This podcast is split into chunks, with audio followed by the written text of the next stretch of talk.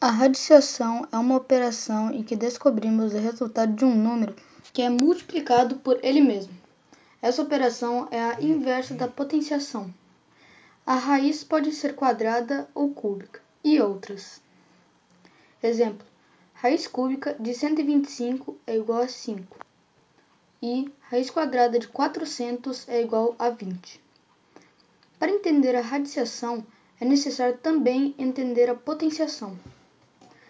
Para sabermos a raiz de um número, nós decompomos o número por fatores primos então, juntamos os números que decompomos conforme o número da raiz.